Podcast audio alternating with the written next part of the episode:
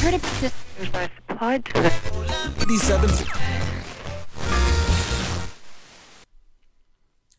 Stagione 2, episodio 9. La disparità nel mondo del lavoro con Women and Business in Finance. È normale che ci sia ancora disparità di genere nel mondo del lavoro nel 2021. La risposta sembra abbastanza ovvia, ma dati parlano chiaro e per nostra sfortuna il genere femminile è sicuramente trattato in un modo differente nella realtà di tutti i giorni. Ma le cose stanno iniziando a cambiare. Giorno per giorno nuove realtà stanno cambiando il corso degli eventi. Ed ecco che entra in gioco Women in Business and Finance, un'associazione di studentesse e professioniste under 30 che promuove l'empowerment femminile attraverso la cultura imprenditoriale e finanziaria.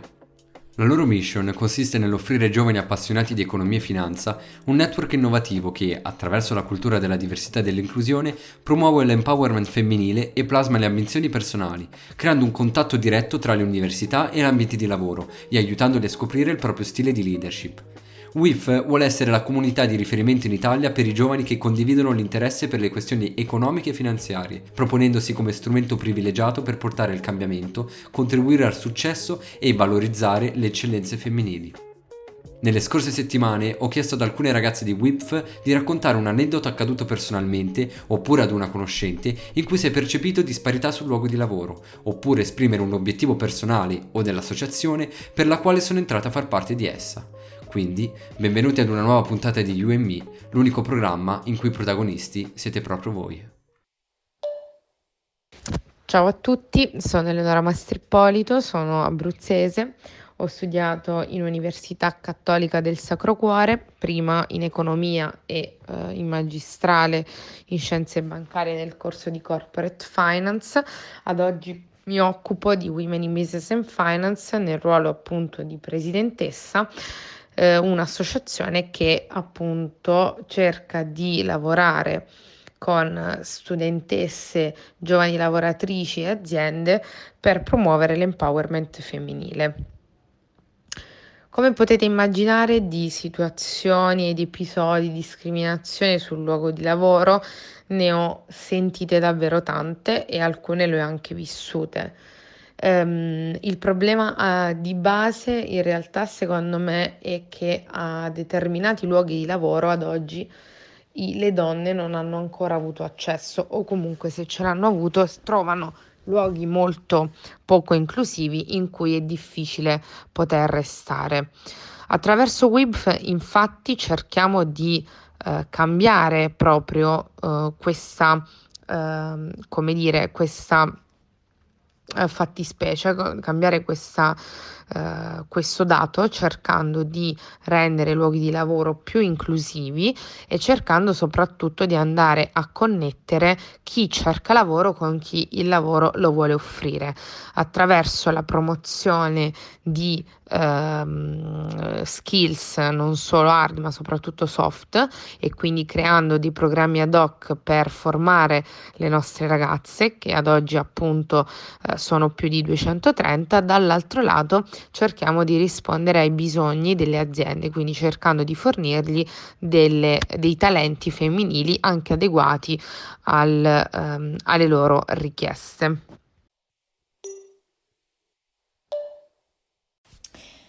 Mi chiamo Maria Ferrazzi, ho 20 anni e sono al primo anno di triennale di Economics and Management a Milano. Non so ad oggi con chiarezza, ancora in futuro, dove vorrei arrivare. La cosa che so per certo è che non ho per nulla voglia di accontentarmi.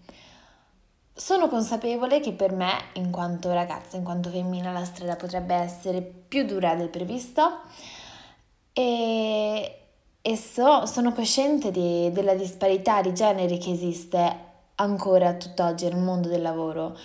È inutile dire il contrario perché i numeri parlano e parlano chiaro. E questo cosiddetto glass ceiling tra le donne e la loro completa self-actualization dal punto di vista appunto de- della carriera, del mondo del lavoro esiste, anche se trasparente esiste. E, sono totalmente consapevole del fatto che sì, certo, una donna può arrivare a ricoprire ruoli come il ruolo di un manager, ma per i ruoli maggiori, i ruoli di maggiore importanza, sarà più difficile perché sono coperti principalmente da, da, maschi. Spesso quindi sono consapevole che non avrò magari la strada spianata, che non avrò una reale possibilità di soddisfare, come dicevo prima, la mia self-actualization e sarò portata a rivalutare eh, i miei bisogni, ciò che, che davvero andrebbe a realizzarmi come, come persona.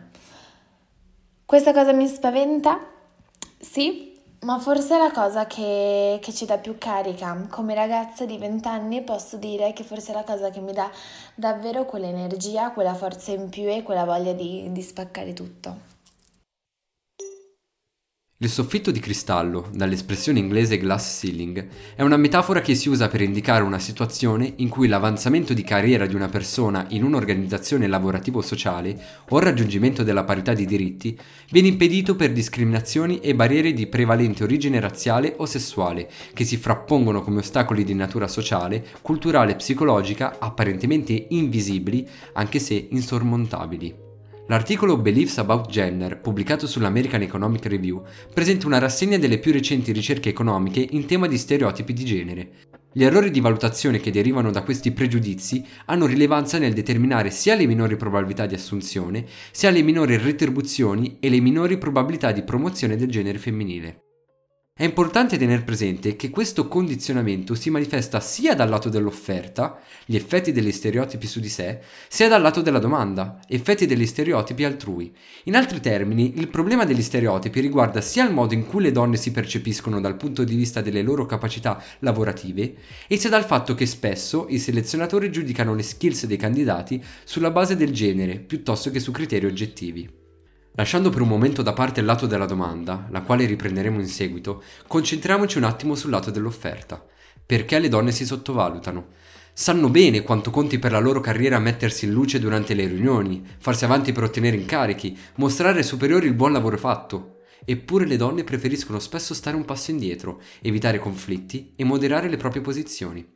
Un atteggiamento diffuso che in parte contribuisce a far sì che i ruoli di maggior rilievo all'interno delle organizzazioni siano ricoperti prevalentemente da uomini, ma che è spesso anche una forma di autodifesa.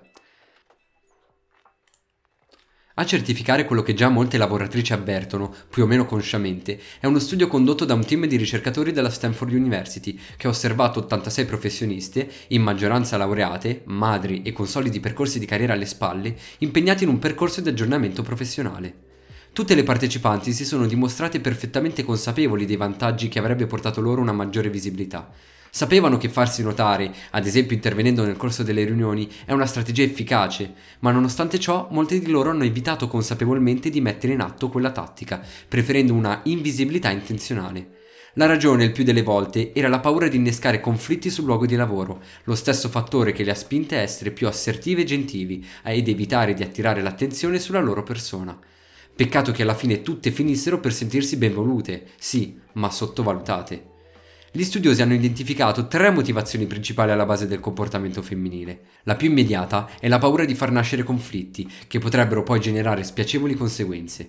Paradossalmente, pur riconoscendo che la minor visibilità abbassa le probabilità di ottenere una promozione, le lavoratrici osservate si sono dette preoccupate che la violazione di norme di comportamento non dette potesse penalizzarle ancora di più. Consapevoli del pregiudizio di genere che impera nei luoghi di lavoro, le interessate hanno preferito adattarsi agli stereotipi. Una delle intervistate ha per esempio raccontato che al termine di una riunione in cui aveva esposto con franchezza la propria opinione, il collega di sesso maschile aveva concluso con un Dio, sono contento di non essere sposato con te. Un'altra si è detta convinta che le donne forti sul posto di lavoro sono ancora percepite come arpie e ha confessato di aver cercato per anni di moderare la sua forte personalità. Non solo i pregiudizi, ma anche la componente interiore condiziona i comportamenti delle donne lavoratrici. Per molte intervistate, per esempio, l'esigenza di sentirsi autentiche sul lavoro ha prevalso su quella di ottenere visibilità. Essere sotto i riflettori significava per loro non sentirsi se stesse, tanto che alcune delle donne osservate hanno rifiutato in diverse occasioni di assumere la leadership, perché convinte che ciò le avrebbe obbligate ad abbracciare regole di comportamento maschili. Hanno quindi preferito rimanere dietro le quinte e dare il proprio contributo all'interno di un team lavoro che sentivano più in sintonia con la loro inclinazione. È possibile invertire questa tendenza? Secondo gli autori dello studio, la risposta è affermativa, a patto che il cambiamento parta comunque dalle aziende, che devono valorizzare le forme di leadership non convenzionali, combattere i pregiudizi impliciti e bilanciare le responsabilità delle donne. Dando valore agli attributi di leadership più femminili, come la propensione a prendere decisioni partecipative, si possono elevare le donne senza spingerle ad adattare i loro comportamenti alle norme maschili. Si legge nella ricerca riportata dalla Harvard Business Review. Non solo, le aziende potrebbero contrastare i pregiudizi impliciti che finiscono per penalizzare le donne assertive. Infine, su un piano ancora più concreto, le imprese devono riconoscere che le donne svolgono un secondo lavoro non retribuito a casa. Le politiche sul posto di lavoro che attenuano le esigenze della famiglia come i programmi di assistenza all'infanzia, possono aiutarle ad assumere ruoli più impegnativi in azienda e possono inoltre spingere a modificare l'opinione secondo cui sia delle donne il compito di assumersi la gran parte della responsabilità familiare. Se lo studio americano dimostra che questa sottovalutazione al femminile esiste e pesa parecchio, difficile capire perché si sviluppa. Un'ipotesi è che le donne abbiano in qualche modo interiorizzato le reazioni negative di fastidio che quasi sempre si registrano quando provano ad affermare le proprie competenze. Perché una donna che rivendica le proprie capacità professionali è tendenzialmente percepita come aggressiva, se non alcune volte anche fastidiosa. Questa autovalutazione negativa si esprime quasi quotidianamente nella carriera delle donne, che si tratti delle indagini periodiche sulla performance, di un colloquio di lavoro, di una riunione del team o persino delle chiacchiere scambiate alla macchinetta del caffè sull'ultimo progetto a cui si è lavorato. Ed è evidente che può impattare assolutamente negativamente sulla carriera di una donna. Ciao, sono Federica Guerrini. Ho studiato scienze statistiche, corso in finanza e assicurazioni all'Università di Bologna ed attualmente lavoro come consulente manageriale in Ferretti Consulting.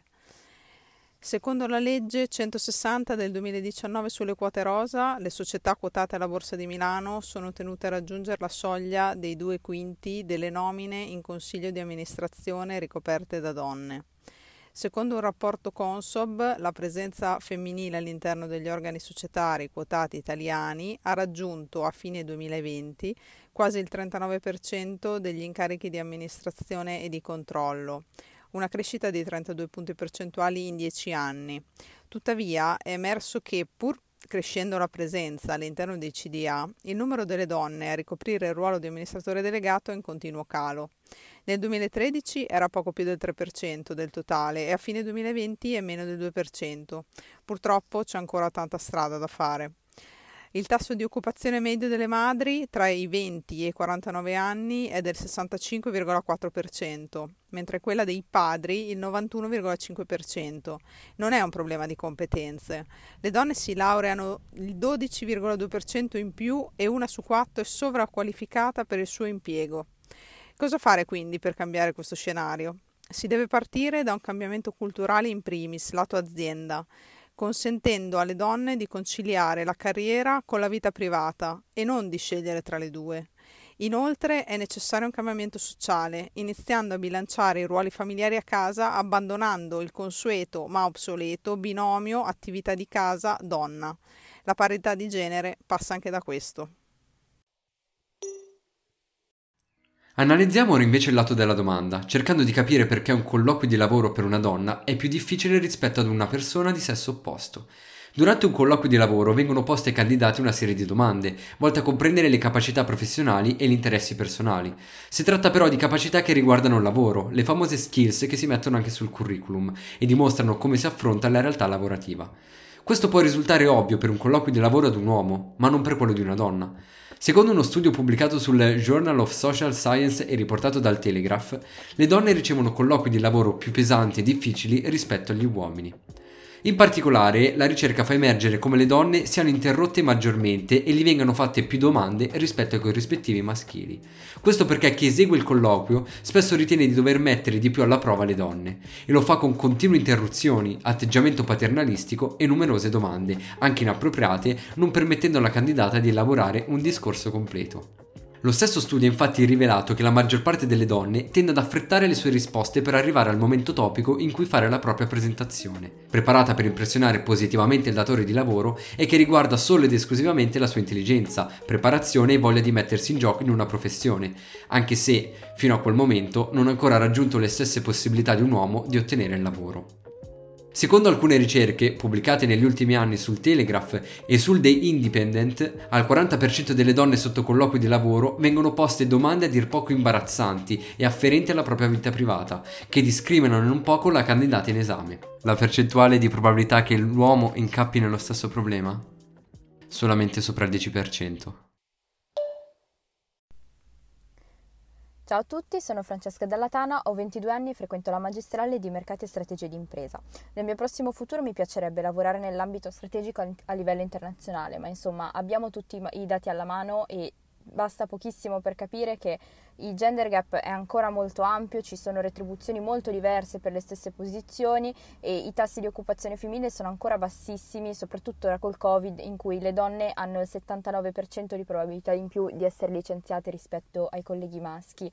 Basta poi aprire LinkedIn per avere testimonianze di ragazze che ai colloqui si sentono dire la fatidica domanda ma hai intenzione di avere figli? No, perché se è nei tuoi piani non è quello che stiamo cercando, oppure le presunte assunzioni solo per l'aspetto estetico o centinaia di esempi simili. Sono ormai decenni che è così. Quindi, nonostante io sappia già che non sarà facile il mio ingresso nel mondo del lavoro, facendo parte di WIBF sento che nel mio piccolo stiamo, sto facendo e stiamo facendo qualcosa di grande per cambiare il nostro futuro e anche quello delle prossime generazioni, grazie comunque al bellissimo network che stiamo costruendo, alle campagne di sensibilizzazione che facciamo e comunque anche grazie alle attenzioni che stiamo ricevendo da parte di altre associazioni e imprese. Quindi mh, mm, credo che le nostre iniziative stiano facendo qualcosa di concreto per raggiungere mh, mm, l'obiettivo che noi ci prefiggiamo, ovvero di avere una parità di genere vera e propria sul lavoro. Lei è sposata? Ha dei figli? Ah no? Ha per caso intenzione di sposarsi e avere figli? Ma lei come pensa di bilanciare il lavoro e la famiglia?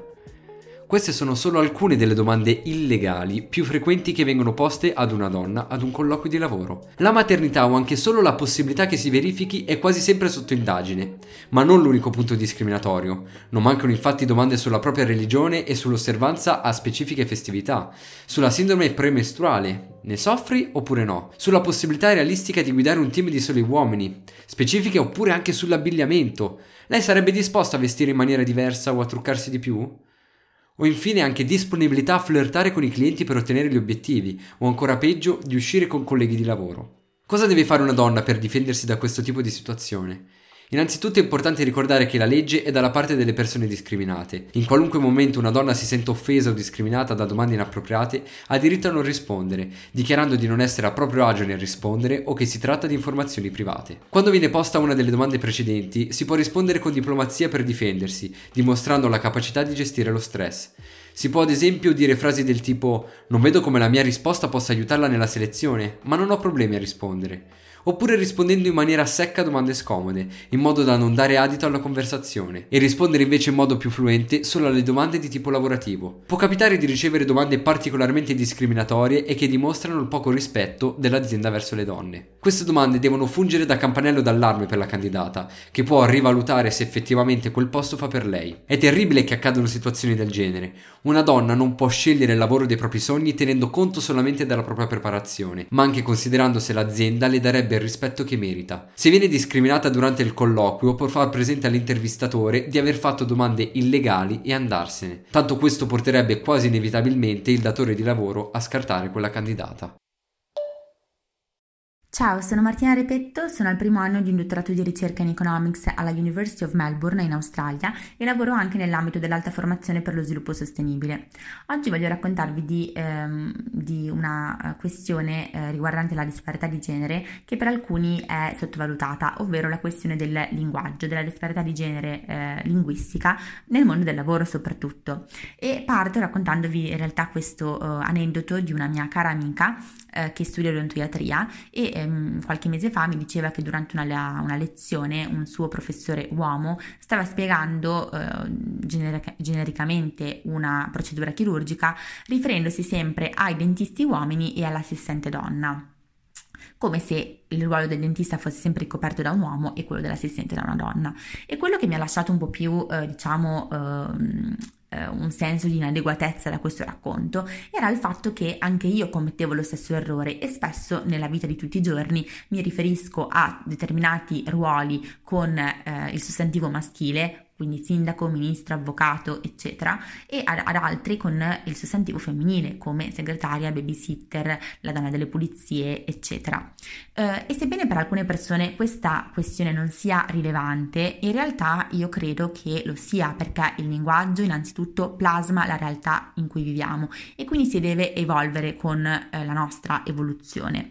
E eh, seconda cosa, mm, tutti concordiamo che nel mondo ideale eh, della parità di genere avremo parità di salario e parità di diritti, ma non ho capito perché la parità di linguaggio non debba essere contemplata in questo mondo ideale anche perché la questione di genere non andrebbe secondo me trattata a silos, ma andrebbe trattata con un approccio olistico e quindi non ci sono temi prioritari e altri meno, ma tutti fanno parte eh, della, eh, di un problema che va trattato a 360 gradi. Entrare in WIPF per me ha significato entrare in contatto con persone, uomini e donne, tutti e tutte eh, che combattono per raggiungere la parità di genere da diverse prospettive e quindi sicuramente mi ha aiutato tantissimo ad aprire il mio sguardo eh, verso altri orizzonti, diciamo.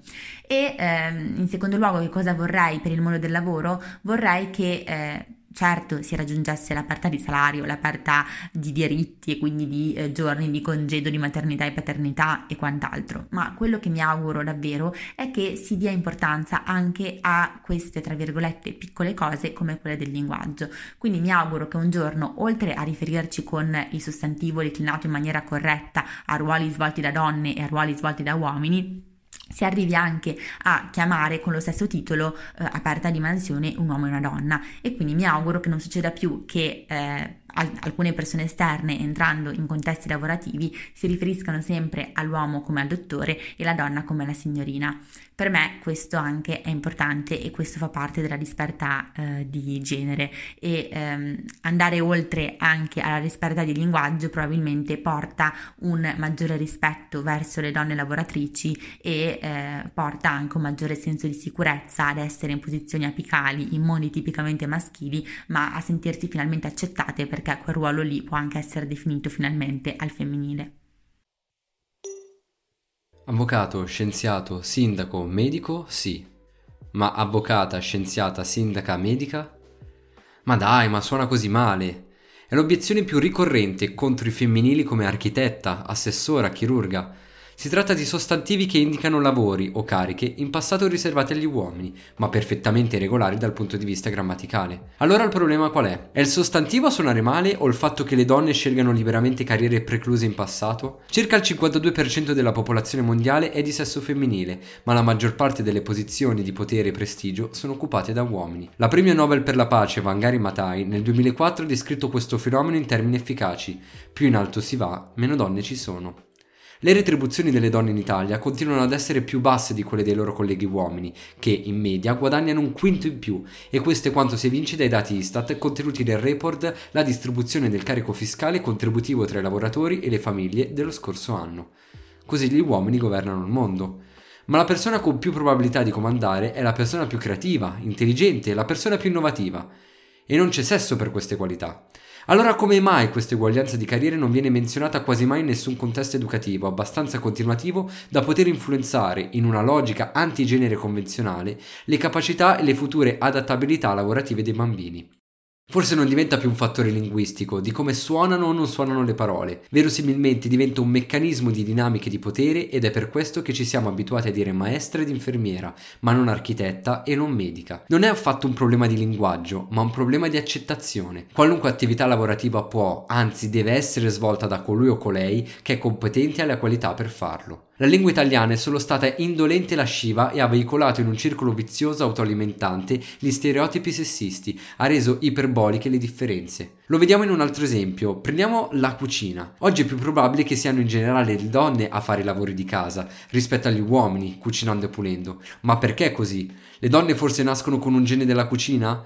O perché nel corso degli anni la società li ha portati a vedere la cucina come il loro ruolo. Eppure la maggior parte dei cuochi famosi nel mondo, ai quali diamo il vistoso titolo di chef, sono uomini. E non è un caso se come immaginario linguistico ci sentiamo più familiare alla parola cuoco che cuoca, o lo chef e non la chef. È vero che nessun impedimento legislativo o ordinamentale ormai impedisca alle donne di diventare grandi cuoche, grandi chirurghe, grandi avvocate. Eppure ciò non avviene se non di rado. Forse perché ciò che conta di più è il nostro atteggiamento e il valore che diamo all'educazione di di genere per le cuoche, le avvocate e le sindache di domani. Spesso chi non obietta alla cacofonia allude alla formula maschile come formula neutra nella lingua italiana. Questo è un altro errore e può diventare un errore formativo ancora più grave se propinato ai bambini e alle bambine. Quando si usa il maschile per maschi e femmine nel linguaggio, si esclude la parte femminile dell'insieme a cui si fa riferimento. Sentendo che i bambini possono giocare, una bambina può pensare che a lei non sia permesso. Da questo al i bambini possono diventare scienziati o medici, il passo è davvero breve. Questo può innestarsi in una miriade di discorsi sempre più articolati e che possono incidere nel profondo della formazione. A fronte dell'esclusione linguistica, l'inclusione richiederebbe invece pochissimo sforzo. I bambini e le bambine possono diventare scienziati e scienziate.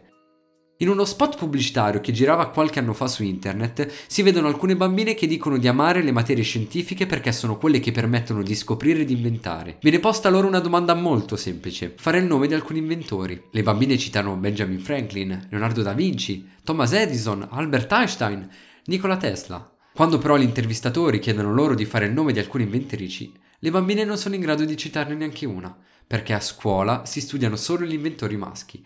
Eppure non è che non ci siano, è che i libri di scuola e la cultura di massa ci insegnano a ricordare solo i nomi di inventori maschi. E tant'è che nei libri troviamo spesso scritto scienziato, inventore, chimico, fisico e matematico. Permangono pertanto stereotipi di genere nella ricerca scientifica in tutti gli ambiti lavorativi dove è richiesta una maggiore specializzazione. Diventa incredibilmente difficile per una bambina oppure per una futura ragazza realizzarsi perché i cliché funzionano come mappe mentali che ci aiutano a interpretare la realtà. In questo caso quella realtà è preclusa in maniera apodittica alle bambine. Secondo Evelyn Fox Keller, fisica e docente di storia e filosofia all'MIT, nel settore scientifico permangono stereotipi negativi sedimentati da anni. I più classici, dice, vertono su una maggiore sensibilità femminile contrapposta alla fredda e raziocinante scienza, oppure la scienza e ricerca di potere, mentre le donne cercano l'armonia. Il prodotto finale a livello educativo è che gli unici stereotipi positivi nel mondo della scienza sono a favore dei maschi e identificano le donne scienziate con modelli maschili, il che crea un risultato ontologico ancora peggiore, per cui non solo per una femmina è difficilissimo eccellere in materie scientifiche, per il suo sesso biologico, ma per fornirsi dell'unico volano d'ingresso in ambiti dei quali è ingiustificamente privata, deve abiurare se stessa per sussumere il modello maschile. Insomma, o sei maschio o devi diventarlo. Ma torniamo sul vocabolario. Che cos'è il vocabolario? Esso è il patrimonio lessicale di una lingua, di un individuo o di un gruppo. Niente di immutato, immutabile o dogmatico da non poter essere smussato, da non poter essere riscoperto nella più egualitaria delle sue applicazioni. Riqualificare il genere femminile nei testi, nei media, nel linguaggio, quando esso possa liberare da anni di oppressione e occultamento le carriere femminili e soprattutto i sogni femminili, credo sia un passaggio obbligato per un mondo più equo. L'importanza innegabile di riconoscersi in un idolo, un esempio, un ruolo, una carriera e in un altro genere rispetto a quello dominante o offuscante, credo sia alla base della realizzazione della formazione di tutti i bambini e le bambine, i ragazzi e le ragazze che veicolano concetti, stereotipi, ma anche sogni e desideri desideri attraverso un linguaggio. Un linguaggio che deve essere sempre in grado di plasmarsi e di uniformarsi alle aspettative di chi lo utilizza, e se le aspettative di chi lo utilizza sono quelle di diventare una scienziata o una chirurga, deve poter essere in grado, la scienziata e la chirurga, di reperire tali modelli, in primis dalla scuola, dai libri e dai media che la circondano. Ed ora arriva la domanda più difficile di tutte. Come si possono cambiare tutti questi aspetti, tutte queste disparità nella formazione e nel lavoro? Personalmente non credo che esista un modo univoco per farlo, ma sono sicuro che per riuscire in questa impresa ci deve essere alla base rispetto e comunicazione. Dobbiamo riuscire a far comprendere al prossimo quanto questi problemi causino delle gravi conseguenze negative in ambito formativo lavorativo. C'è bisogno che le persone prendano coscienza di questo fenomeno, cercando noi in primis un dialogo, facendo loro notare quanto anche una sola domanda oppure un'affermazione possano compromettere il futuro di una donna, la quale avrebbe sicuramente dato un contributo maggiore all'interno della società rispetto a un uomo meno qualificato di lei, ma con una posizione di lavoro assicurata e raggiunta anche grazie all'aiuto del sesso a cui appartiene. Grazie alla comunicazione e al rispetto sono sicuro che riusciremo ad eliminare con il tempo queste barriere che si sono create in tempi molto remoti, ma che si stanno sgretolando sempre più velocemente. Ogni singola persona può dare un contributo nel suo piccolo per cambiare il futuro delle prossime generazioni, così che le donne si sentano più libere di poter scegliere tra l'essere una ricercatrice scientifica, una calciatrice, oppure chissà, anche una muratrice.